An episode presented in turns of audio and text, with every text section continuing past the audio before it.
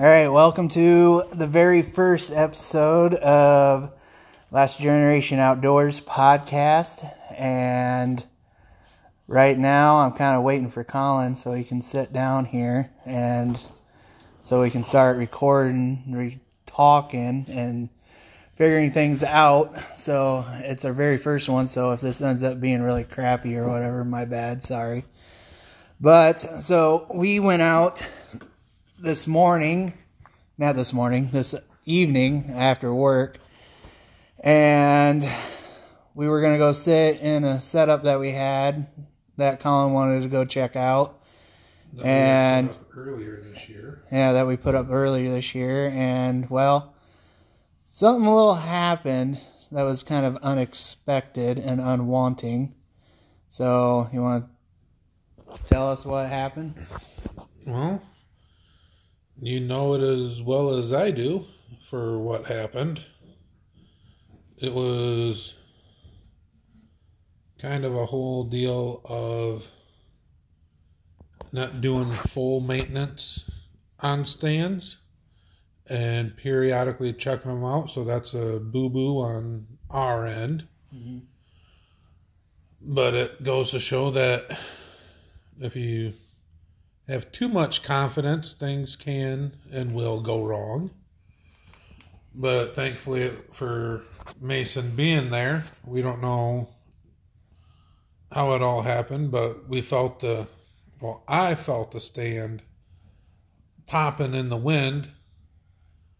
And then after about a half hour sitting in it, I told him, you know, it just didn't feel right. And the minute after I had said that, we heard it pop loud, and both of us said the "oh crap," and it uh, something had twisted and busted to where the strap was barely hanging onto the upper part of the stand, and with him not with him grabbing onto the part that he could was enough to be able to get me down. But then halfway down, I noticed that the stand had actually twisted in the tree. We don't know how it twisted or why it twisted, except for something breaking or something not being right. And the minute that my body came, my weight came off of the stand completely, it twisted back into place. But it's a stand that we are no longer going to trust and just retire. Yeah, pretty much. So, um, pretty much what these companies need to start doing is making big boy stands. I mean, we're not the at affordable prices, not Yeah.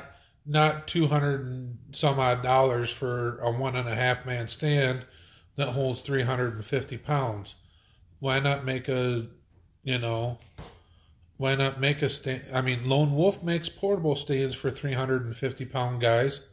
Why is every ladder stand only rated at three hundred?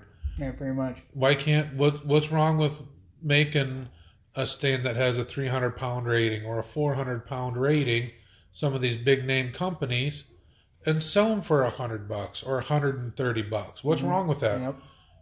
you know we hunting does not need to be a rich man's sport and it's starting to get to the point where a lot of the stands that i have are 5 10 15 years old hmm and And a lot of those I- stands are about what ninety to hundred, a little over a hundred bucks. Yep. I, I have yet to spend over $120 on a stand. They all still support me.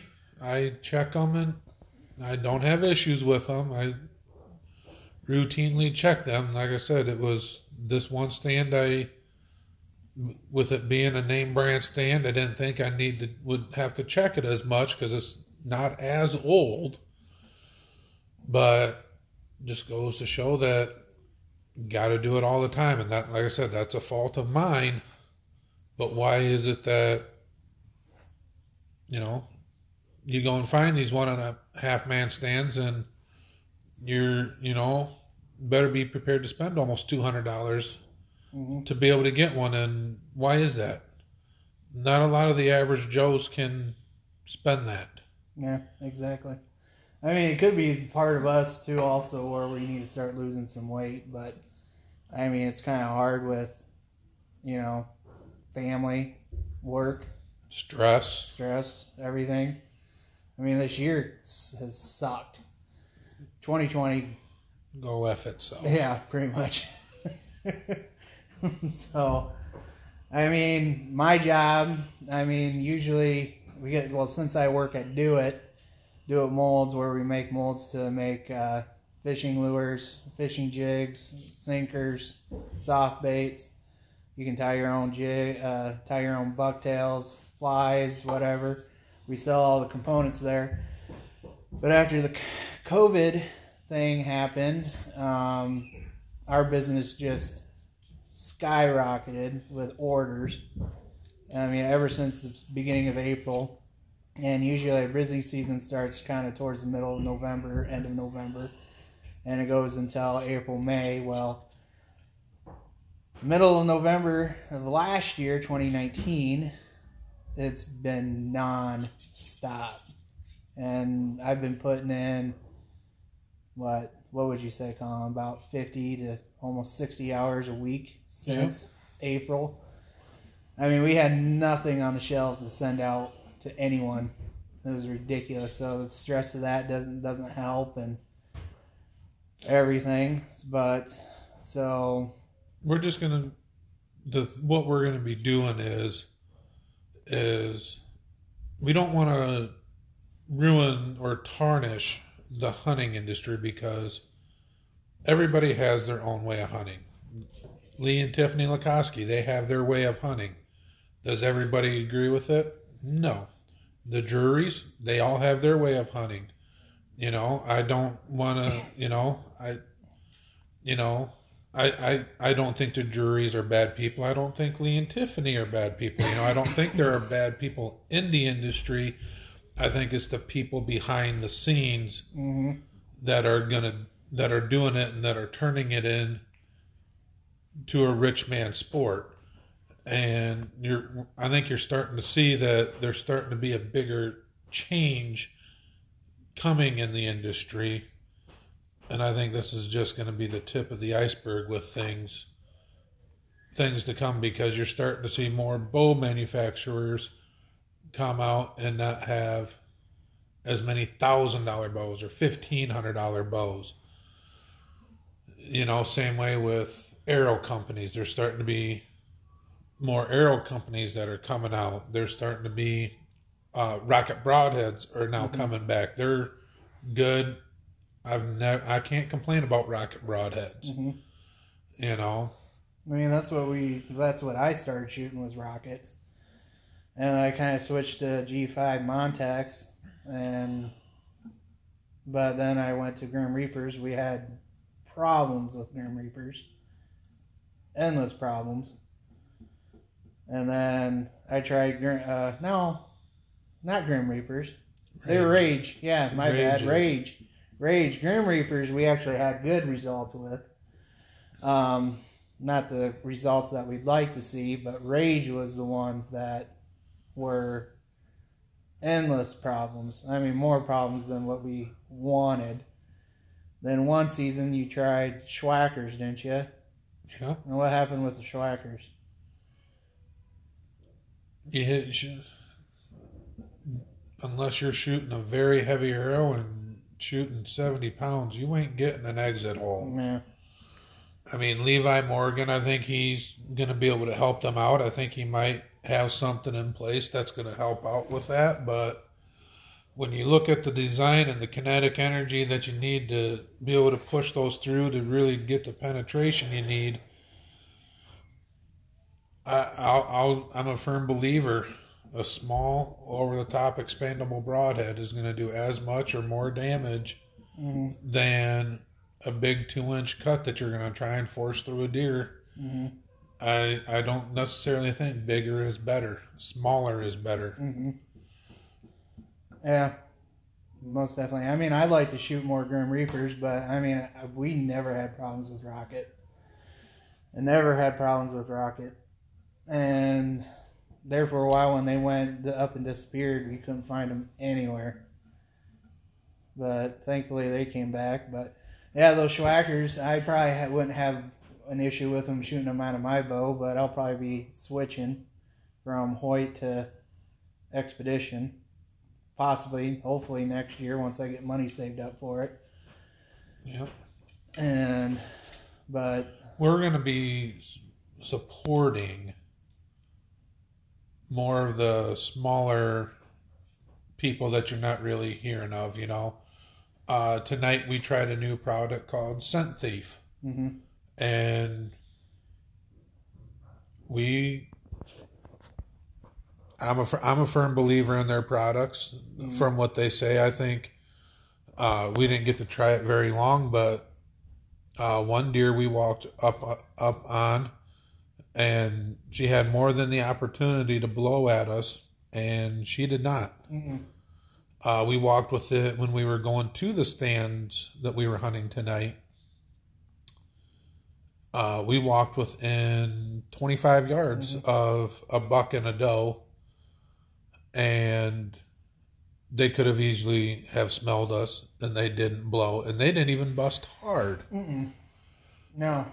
Uh-uh. they didn't blow. They didn't flag us. They didn't do nothing. Yeah, we we never got the flag. We never. They did not spook out. Mm-mm. they and it wasn't so much of them just being spooky it was kind of something of hey don't know what's going on i heard something i'm just gonna okay i'm gonna go to a different spot mm-hmm. kind of like you know if you hear something in your house you know you're gonna you know deer are curious so i mean but nothing was actually spooked out because like I said, the deer gave no signal of being spooked mm-hmm. by any means of the imagination. Tomorrow night we're we're gonna try it again. And we're actually gonna purposely hunt a spot with the wrong wind and see how good it is. And that's what you know, that's what I try to do with some of the stuff that I do is I'll, I'll put it to the max. Some people will say, well, that, that's not good to do. Well, the areas that we hunt, other hunters hunt it.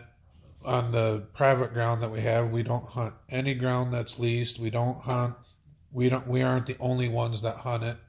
So we're con. Whether it's like us hunting public ground, except we know who's on the private ground with us, but it's not like um a hunting camp deal or where everybody goes in on a lease or something.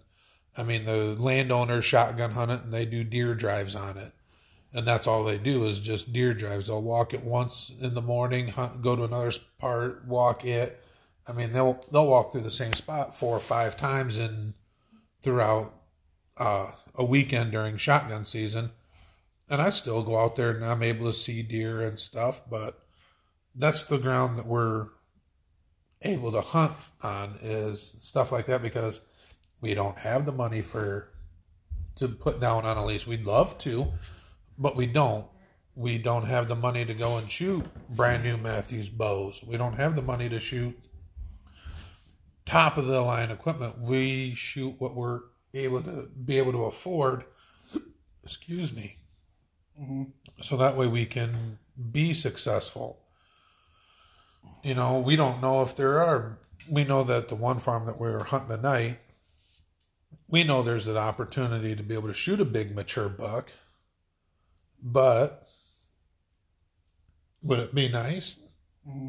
Oh yeah, it- it'd be nice to. I mean, who wouldn't love to shoot a 150, 160 inch deer? You know, Mhm. but I mean, you know, we're we've got limited time. You know, you know, both working. We're both working overtime. I mean, in in two weeks time frame, I'm going to put in over 130 hours. So, I mean, I'm av- you know, with only getting two days off, you know, I'm averaging 13, 14 hour days and only getting two days off, and I got to spend time with the kids. So mm-hmm. I get one day to hunt mm-hmm. you know, and it's either a morning or an evening. Well, you know, a guy like me is not going to be picky. You know, yeah, I've shot. You know, Mason can vouch for this. I've I know how to get in front of big deer. I've mm-hmm. I've been able to do it almost every single year, but it comes at a cost. And with have, us having kids and stuff, we would much rather just go out and have the excitement and just be done, whether it's a 120 inch deer that gets us going or if it's a great big mature doe. Mm-hmm.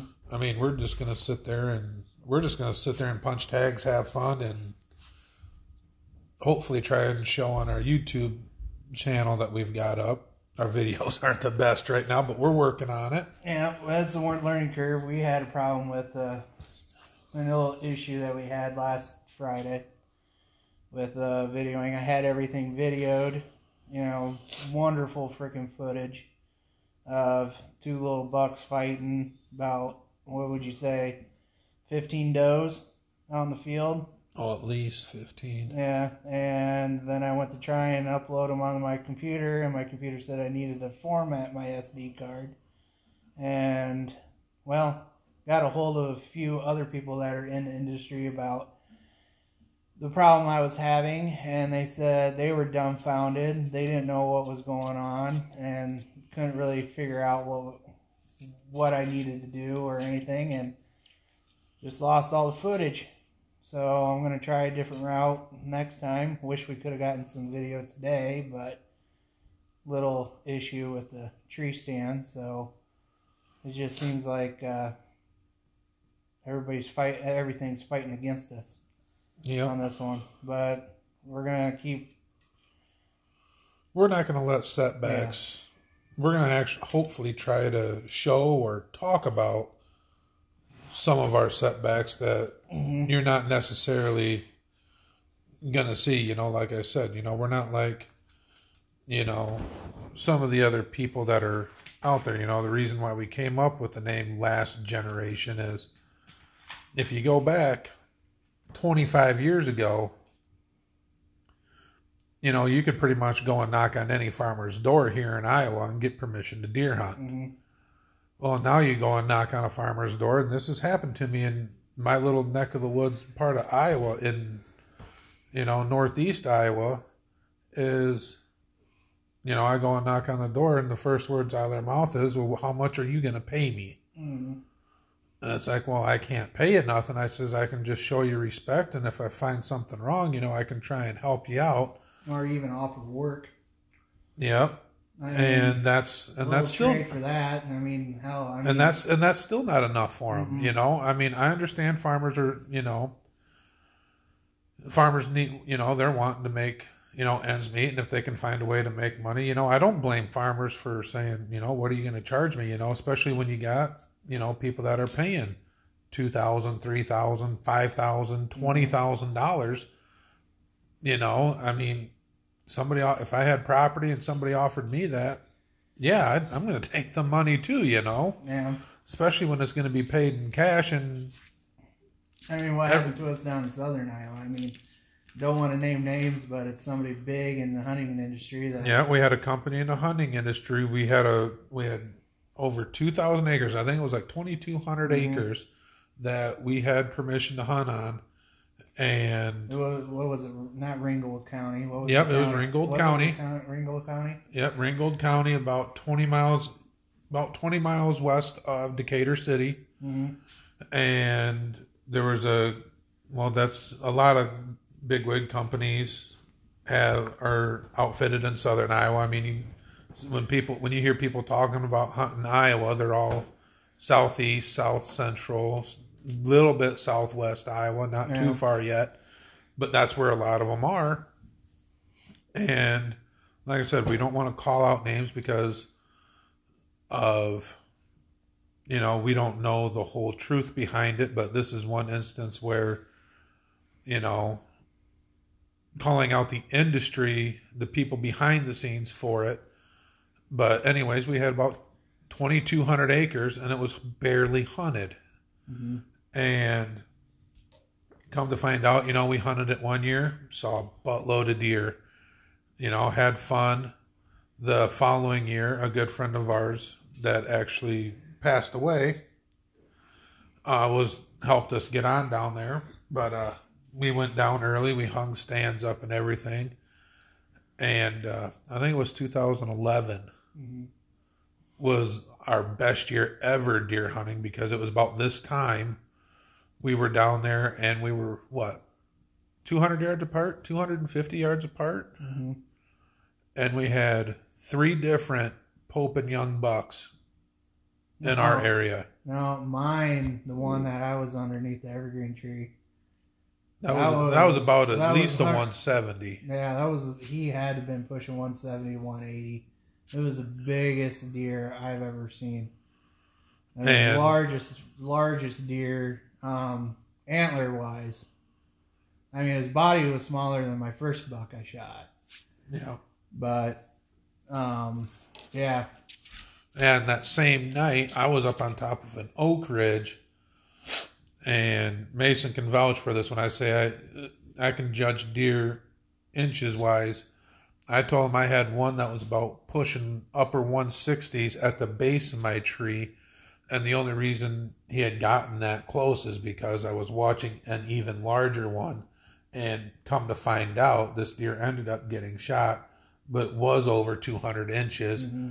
And I always thought to myself, I, I'm going to be able, I'll be able to do it. You know, I've been on, I've had, you know, I've shot at 170 inch deer during gun season and stuff, and you know, I've shot at, and Mason can vouch for it. I've shot at 150, 170 inch deer with my bow on some of the properties that we've hunted. I mean, I've missed, but I've been able to do it.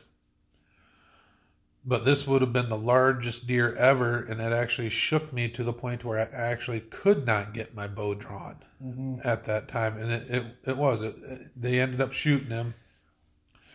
Um, the company that took the farm away from us the following year, uh, they showed pictures to the uh, landowner, and he showed me, and it was similar because I, I remember the facial features on that deer. He had a scar under his one eye, and this deer had a scar under his one eye, and they shot him within 30 yards of where I had seen him the previous year, and they rough scored him at like 210 inches.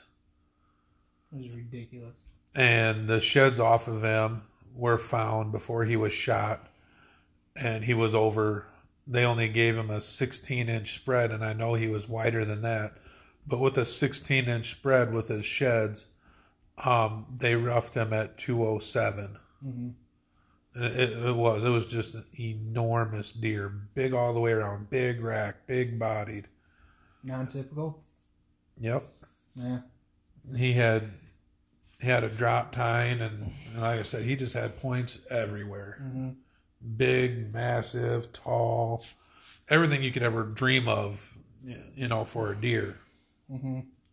Yeah, they. But the company came in and said, "Hey, we're gonna offer so much, and for the next few years, we're gonna do this." And uh, the landowner's like, "Well, you got to shoot so many does," and like, "Yep, we're gonna do this." And come to find out that they have not. So, um, that's kind of the situations that we're starting to run into. Is some of these big name companies, you know. Everybody wants to hunt Iowa. Everybody wants to hunt Kansas. Everybody wants to hunt Illinois, Wisconsin. Well, the big city money is speaking louder than, you know, our average Joe voices, you know, our blue collar workers that, you know, some of us, yeah, might have the money to throw around and stuff, but mm-hmm. a lot of us around here don't have the money to throw around. Yeah. No. I mean, I sure don't. You don't. No. And the funny thing is, though, is, and I'm not afraid to mention this, you want to come to Iowa and have a good experience at shooting a hundred, a, a Pope and Young class, or even have a good chance at a Boone and Crockett deer. The top four trophy counties in Iowa are actually the far, the ones. There's two counties, the northernmost northeast counties, Allamakee, Clayton, Winneshiek, and Fayette counties the last I knew were the top four trophy counties for record book deer. And then it went down into southern Iowa. Well, there's two places. There's one big public land spot in Allamakee County, and there's another big one in Fayette County. And I know every year comes shotgun season, there are Boone and Crockett deer shot off of both public lands every year. Yep. And some of the time, you don't have to walk very far to have an opportunity at these deer. One time, I was actually sitting about a hundred yards off the road on a field edge, and I watched a hundred and seventy some inch deer come walking across the field at a hundred and well, no, not hundred and fifty. I got within 150 yards of him before he walked in, but I first saw him at about 250 yards during shotgun season in the middle of the day, just walking, minding his own business. And uh, I tried to get in, get after him, and couldn't do it. But he ended up getting shot. But then the group of guys that shot him also shot two others that were easily well over 140 inches mm-hmm. out of this one little area on the public park. Mm-hmm. And it's not 400 yards off the road. I mean, it's not it's not a hard walk. I'm a big guy. You know, I carry 350 pounds pretty hard, but it's easy for me to get back in there and stuff. So if but, I can do it, easily anybody else can. It's just a matter of knowing how deer work and knowing the least likely spots to go. Not all the time do you have to go off the beaten path. You know, Mason can vouch for this one year. When his first year shotgun hunting with us, he didn't, you know, we were hunting public ground. And how many times every year that you've shotgun hunted with us, we always had a crack at a great big buck, didn't mm-hmm. we? Every year. And at least one of us every year would shoot one that would go 130s, 140. Mm-hmm. And there was one year, there was one that actually got shot out of the park that went over 180 inches. Uh-huh. And the guy shot him 25 yards off the road because every spot that he went to, there was somebody else there. But, and the park rangers can tell you all that information too. In both spots. I the one park ranger I know really well, and the other one it's not so much, but I mean, the one area in Allamakee County is like almost 9,000 acres of public ground. And the one in Fayette County is like 82 or 8, 8,300 acres, 8,300 acres. Mm-hmm. And it's just huge. Mm-hmm. And if you know where to go, I mean, looking at the area, you can know just by looking at it on Google Earth you can easily tell that well here this would be a good spot this would be a good spot and if your gut's telling you those are the spots to get to mm-hmm. and like i said mason can vouch for it is that out of the, he's been to those places they're not hard to get to are they no it's no. not hard to get a deer out of some of those places either except for the where you had me drag that doe out that was on pub that was on private ground that we can no longer hunt. But that's it was right next to the park, though. I mean, it was next. It right was next, next to the park, park, but we called that area Death Valley for a reason, yeah. and you found out why. Yeah. Yeah. So. But yeah, no. I mean, I've been. Uh, there's been multiple times. A buddy I work with uh, out at Do It, he uh, he's told me go to Volga, go to Volga, go to Volga, and he's like, you know, some of the parks over there. Yeah, you know, Volga Lake it, will get hunted hard during shotgun yeah. season. Bow season, it doesn't get hunted very hard. No, it don't get hunted very hard. But the problem is, I mean, like we don't any, have the we don't have the time to be able to drive up, up there, there, yeah, and get something set up to yeah. be able to go and do it. We would love to. Yeah, I would if I, if I could devote my time to driving up there. But for either one of us, it's at least a half, a, a good forty-five minute drive. Yeah. For me, I know it's an hour and five minutes. Yeah. But like I said, it's hunting's getting to the point where I've got two little kids. You know, yeah. I like being able to spend time. I have a little one at home. You know, we're we're doing what we can, and so that way, we, you know, we've got time to spend with them at the forefront. You know, mm-hmm we don't want to spend all of our vacation time chasing deer. Yeah. You know, we want to spend our vacation time doing stuff with the family. Hunting is a hobby. Would it be nice for us to be able to turn this into a full time job? Oh, yeah. I mean, that's our goal is to hopefully be able to do this full time. hmm I don't Well, know. I kind of really not- like my job at Do It though. But it's to the point. But my thing is though is we weren't. It's not going to change us though. No. We're not going to sit there. Oh, now we're doing this full time. We're going to magically have all this time. No, we're still going to devote our time and not. It's not going to change us hmm on how we hunt, why we hunt, and or- pretty much who we are. Because I mean, you are. see, you see these a lot of you know hunting hunting celebrities and everything. They start out, you know, not forgetting who they were, who they are, where their roots are, and now since they've gotten bigger, they're in the industry a lot longer. Their personalities have changed. The way they hunt has changed and it's just get I mean it's getting to them. The money's getting to them. I mean, the pressure's getting yeah, to the them. pressure is getting to them. We will say one name on this one. Hence, look at the uh, issue that Chris Brackett ran into. Yeah. He's, a, I think he's still a decent guy, Oh yeah. I mean, a lot of people have But- said that he's a decent guy. But with Chris Brackett though, the pressure, Yep. not following the rules full, fully, hmm you know. Hence, there again, you know, everybody makes mistakes. Everybody's human. Mhm. We're gonna make mistakes. Yep. Well, You what know? about Spook Spann though? What was the result on Spook Spann though with that whole deal? I I don't know enough about Spook. I've I've only I know he had something happen to him in Kansas though. There was a deal in Kansas. I, you know, but there again, it just comes back to the pressure of that some of these Yeah. bigger companies are doing to say The CEO of shoot- the CEO of Wild Game Inno- Innovations too. yeah. I mean, yeah, the pressures of, of everything. It's the, it's the pressure of making sure that you know their true roots wanted to show that they didn't want to ha- have to shoot something small. hmm But see, one thing that I think that is going good for the industry, though, are the bone collector guys. Michael Waddell, Travis Turner, Nick Mundt. hmm They're not afraid to sit there and show you.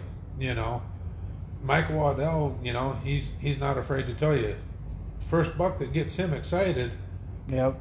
and he's shown that he's been tempted, Yeah. and he's even joked about it, hmm but he doesn't do it. hmm You know, good things come to those who wait. Yeah. T Bone is another one. I mean, he loves shooting does, Exactly, and and they're, they're, not not afraid to show it. Yep, and you know, and they, they, you know, we heard. I, I listened to him on the Working Class uh, Bow Hunter podcast. Yeah. You know, they're good, down to earth guys. You know, if they've got a tag that they can fill, they want to fill it. You know, they're they're Mhm. like everybody else. You know, but they've, you know, I don't knock the way that they hunt, but they've got to hunt the way that they want to, that they are now to make sure that they're doing good for hmm their people that that are sponsoring them. But you know, Well, I, I, almost, I can almost tell you that I think if you took the camera away from those guys and just told them go out in the woods and have fun, I don't think they would have the pressure of wanting to shoot big mature deer. I think Yeah. I think it would be hard for them at the start. Well, not only that, but in order, a lot of these sponsors, though, like the companies, they tell them, okay, this is how many, this is how big a deer that you need to shoot. This is how many of big deer or big bulls or whatever you need to shoot. And if you don't get that, you don't meet that requirement, you're out. yep, So well, they're under that pressure all the time. And I think I think that's part of it, but they're pushing the. You know, I think they're pushing really hard for some of these companies. Well, the companies are pushing it, and they're like, "Oh, because I shot this big deer, you get." You know, they're put they're making their outdoor personalities people push the product on them. yeah, We don't want to. If we do get sponsored by a few, we're not going to try and force it upon you because just because it works for us doesn't mean it's going to work for you. no, You know, you know the guys that uh, I'm not putting a knock on G5 by any means. you know, but G5 is a hu- one of their big sponsors. Mhm. Well, and they said, you know, they're having great results. To me, I I've shot G5. G5 doesn't work for me, and, and some of their designs I don't like. I, I like their newer designs, but I can't afford their newer designs. Yeah, You know, I can't afford fifty dollars a pack for broadheads. and then three pack. Yeah, for three broad, I can't afford that. Yeah. I mean, it's you know, I got to scrimp and save to spend the thirty dollars Yep. for the rocket broadheads that Mm-hmm. we're using this year. Well, and, and And we're not sponsored by Rocket by any. We're not sponsored by anybody. no. And the thing is, is that you know we kind of fell into the whole scent lock, scent blocker type thing. Yep, way in the beginning. We fell into that, and but the thing was, when they first came out, we couldn't afford it. No. We actually had to buy our stuff used, Yep. and you know from other people just to see if it did work. Well, we found out it does not work. It's not gonna, you know, It, I think it. I think some. As long as you do everything one hundred percent down to a T, I think it helps. it helps, but it doesn't do it one hundred percent. Right, but I think You this- still got to play the wind, and a lot of people have found with- that out. And the thing that I've noticed that tonight though is with this scent thief product. I mean, it's kind of up there in price, but it's not anything that anybody can't afford. Well, it's not like it's going to be like the price. It's not the price of like Dead Down Wind or, you know, stuff like that. No, but we saw firsthand that you know I think Scent Thief is going to be a, end up becoming a big company. The more that you know, if to get them out there Yeah. and see it, because if they're not already being noticed, I haven't noticed anybody, but I haven't watched a lot of the outdoor channel stuff, and I haven't Haven't heard of seen it yet. anybody promoting Scent Thief really, besides some of their own people Mhm. and what I've seen on YouTube with it. And I used to be huge on um, the HS Scent-A-Way sprays and the scent killers, Scent wafers. That stuff, I'm a firm believer in that. I think they make a very good product. I've used that. And I've had great results with deer coming in downwind and not smelling me. Yeah. But tonight there was just that game changer. I don't know what it was, but those deer did not spook. No, they didn't. They and we both times. Well, out of the three times we should have been blown at, hmm we weren't blown at. Yeah. And I know if it would have been anything else, the deer would have been blowing and this and that. hmm Well, yeah, and but and back to the products deal. I mean, even with you know like the ozonics, everybody's pushing ozonics. They're pushing you know all this other stuff, saying yeah this works great and everything. But you, everyone still so far says play the wind, have the wind to your face at all times, and Have, everything. have the wind blown to where the deer aren't going to be coming Yeah, from. that way. Yep. Yep. So, uh, but yeah. So anyway, but yeah, we're going to be doing some things later on down the road and everything. There was something else I was going to bring up, but I can't remember it right now. I know we're going to have a couple podcasts coming up here shortly. Yep. Uh, both- Josh Josh Q from What Makes Us Fire. He he's agreed to come on sometime. Um, both of our hunting buddies. Yep, we're going to have them on. They've both have actually tagged out already Yeah, on decent deer that, you know, they're not monsters by any means. They're not.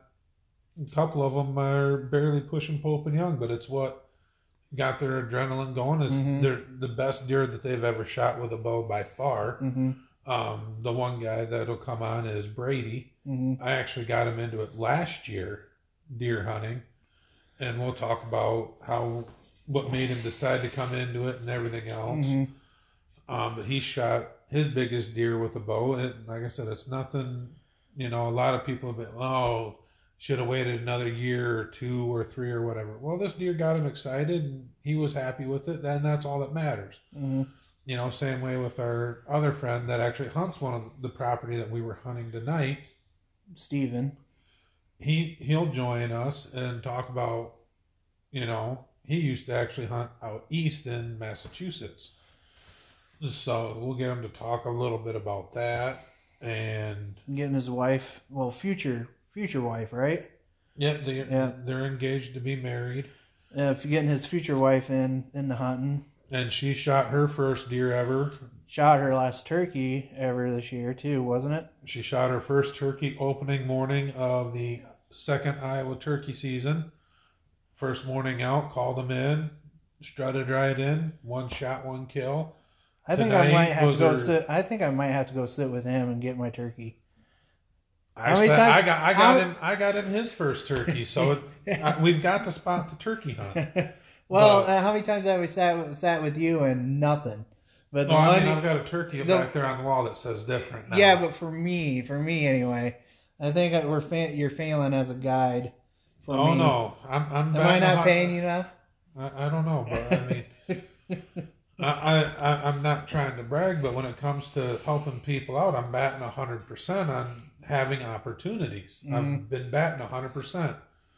You know, first time I took Brady out, he was able to connect on a doe. Mm, Uh, the first time I took, uh, first time taking Steven out turkey hunting, hmm you know, he shot a Jake hmm you know, and then he carried that over this year with his uh, fiance. He carried the exact same deal of how we did everything, hmm carried it over, and she shot a very respectable time, actually bigger than the one I've got on my wall right Yeah. now. Um, he put the same concept down for deer hunting this Mhm. year. Second night out, he shoots a 120 inch nine point hmm with his grandma, who, if I remember right, told me it was his grandparents that got him involved in hunting. And to be able to share that with them, that's that's pretty cool. Um, so we're gonna have those two people on. We're gonna try and get, you know, a few other people on and talk about our season. What you know, what we're doing, how's it going? You know, keep talking about the products that we are using hmm you know, if we're gonna, you know, still be firm believers in it, it's gonna be hard to change me from shooting rocket broadheads because I shoot, I shot them when they first came out back in the early two thousands, and uh, Well, and the thing is, for me, I haven't really found that broadhead I officially like, though, that I'll always stick to. I mean, that's just me. with me, and I, I was explaining this to Brady one time. Everybody's going bigger, bigger, bigger. hmm when it comes to broadheads. Uh, the G5 Megameat, they went bigger. They Mhm. swept the blade angle back. Okay.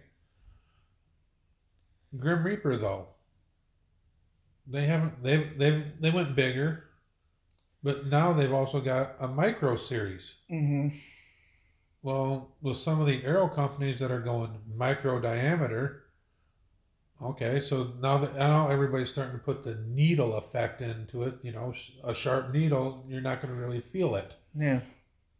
Excuse me, you know. So that's kind of the way I think when I choose my broadheads. I like over the top expandables. I like Grim Reaper's design with the over top expandable, and I like Rocket's design with the over top over the top expandable.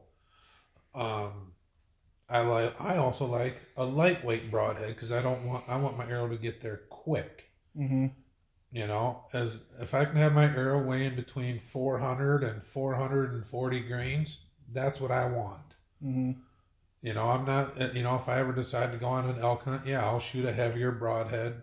You know, I'll shoot a heavier setup, hmm and I'll shoot a fixed blade broadhead, but I will shoot a micro, a micro series from Grim Reaper, or I'll Mhm. shoot, you know, or I'll just shoot a heavier arrow and I'll shoot a rocket over Mhm. the top expandable broadhead. hmm You know, because I have faith in them that they know what they're doing, and I've never had an issue with their product. Uh, I've seen my dad went back in the early 2000s. my dad hit a twig and hit a deer wrong. and he was shooting a lightweight broadhead.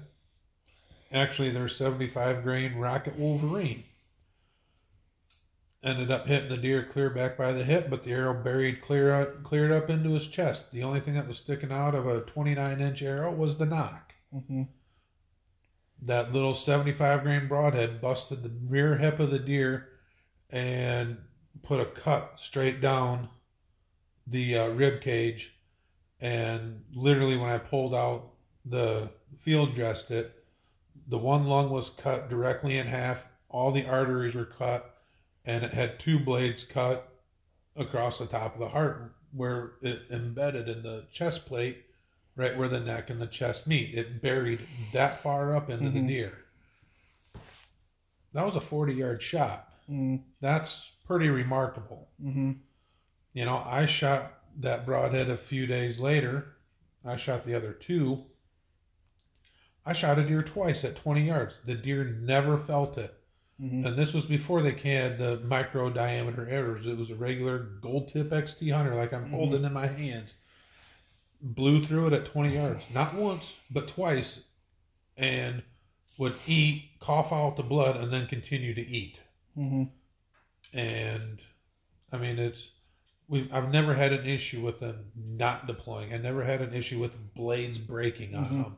I mean, yeah, you go sh- you shoot something enough into plywood, yeah, it's going to break. Well, yeah, and I think And a lot of the I don't think plywood is a good suitable deal for to mimic a deer shoulder. I mean, there's nothing really that can mimic a deer's shoulder.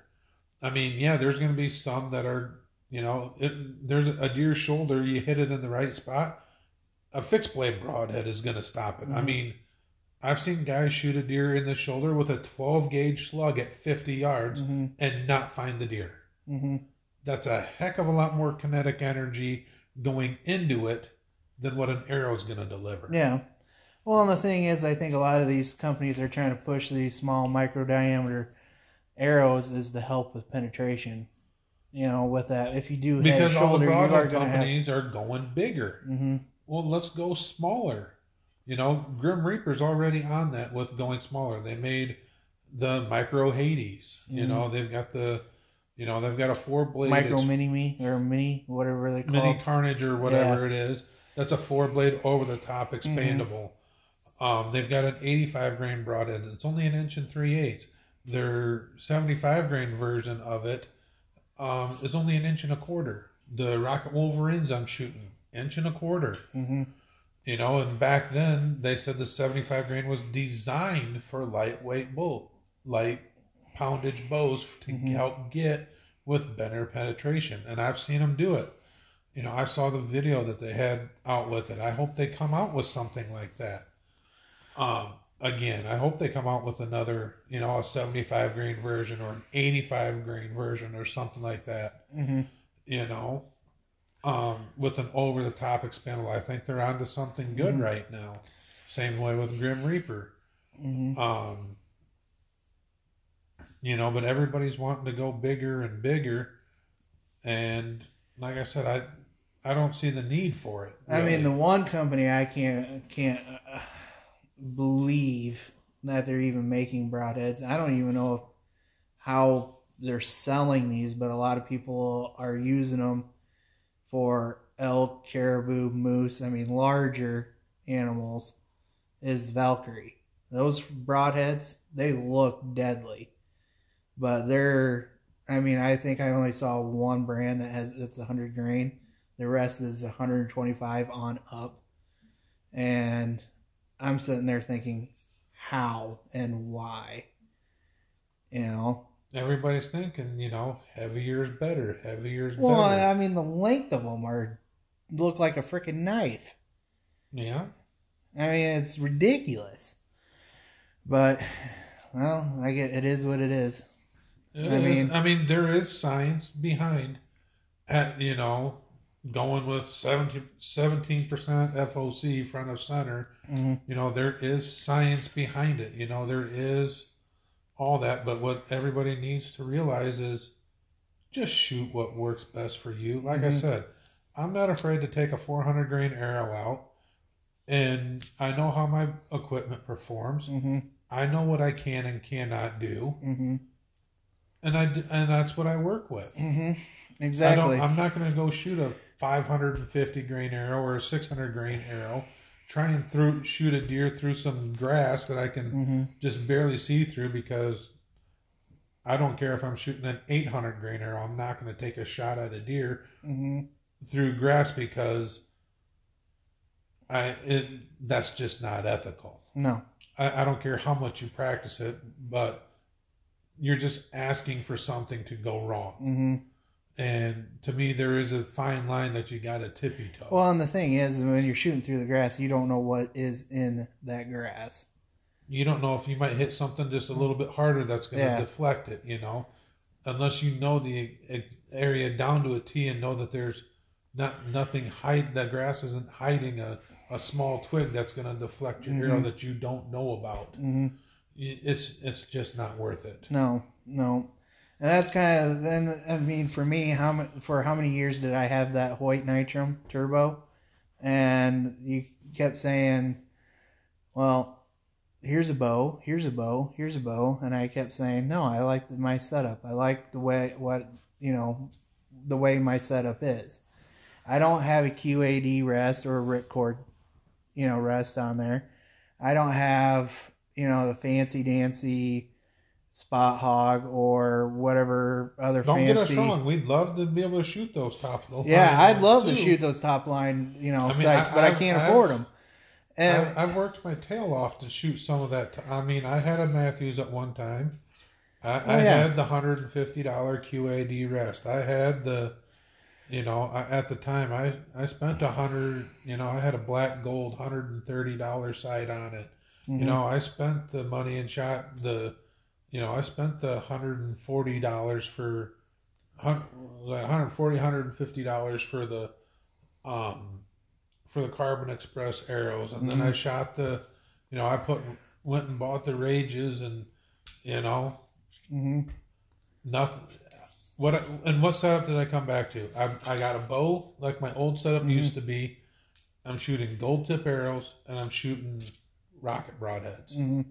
Well, I mean that's that's it. I mean, for me, I have Trophy Ridge, uh, five pin sight. I have Trophy Taker arrow rest. That's not a QAD or the ones that you flip the tab and the arrow staying up at all times. I mean, you have to draw back in order to lift the arrow up and release to let the drop away, go back down, and really, I don't really have anything that's wholeheartedly We don't have expensive. anything. Yeah, I mean, the most expensive thing is my bow, yeah, but I mean that's the same that's- with me.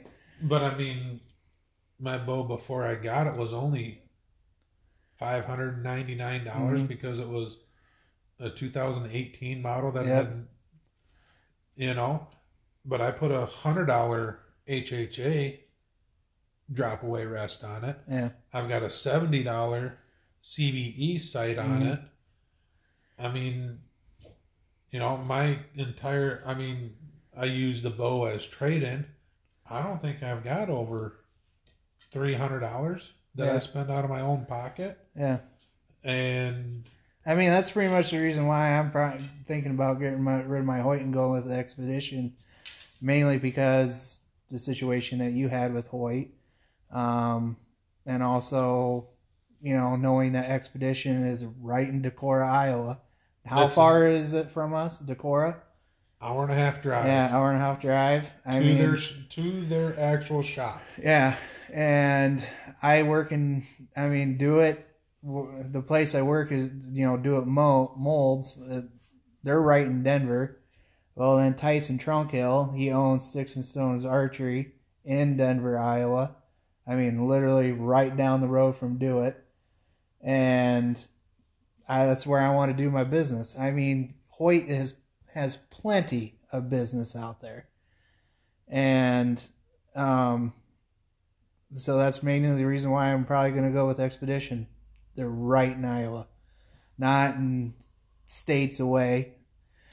You know, even though Mathews is in Wisconsin, but Mathews has plenty of freaking business. I mean, there's so many people shooting Hoyt, Mathews. I mean, PSE. yeah, PSE.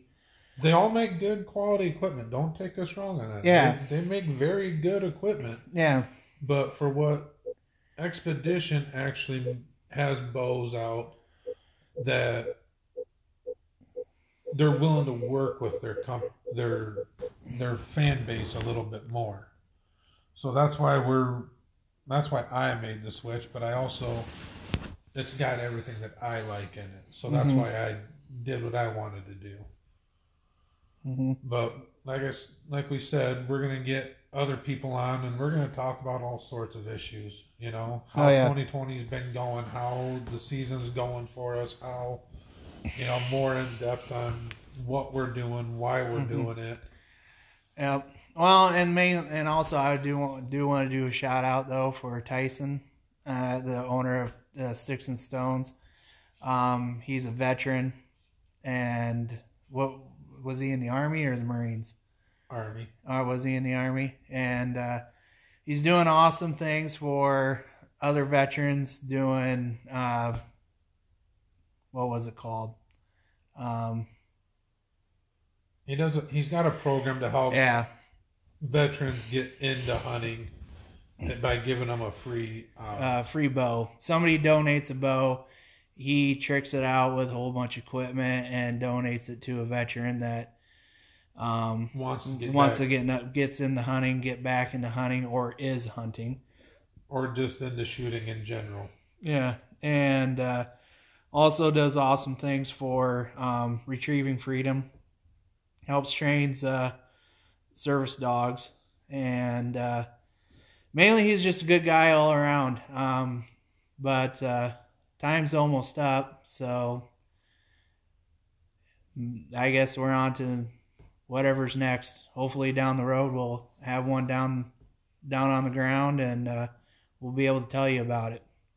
Yep, and we'll probably do a short little podcast about what our next ones are going to be about. Either me or Mason will Yeah. put one out saying who our next couple of guests are going to be once we get them all uh, lined up, and we'll keep it going and leave us comments on what you want to hear us talk about and what's going on in Iowa. We'll, Yeah. We're not afraid to share information either. Yep. And uh, maybe even some stories of our past hunts. Uh, Who, uh, how we got into hunting, got in the outdoors. Yeah, we'll Things like that. We'll probably do one that how we got into it, why we're doing it, and Yep. Couple of hunts that mean the most to us. Yep. That way, you're, everybody's able to understand us better Yeah. and kind of know more of where we're coming from too. Since you know we don't have enough time to be able to go over everything Yeah. now, so Yep. All right. On to the next one.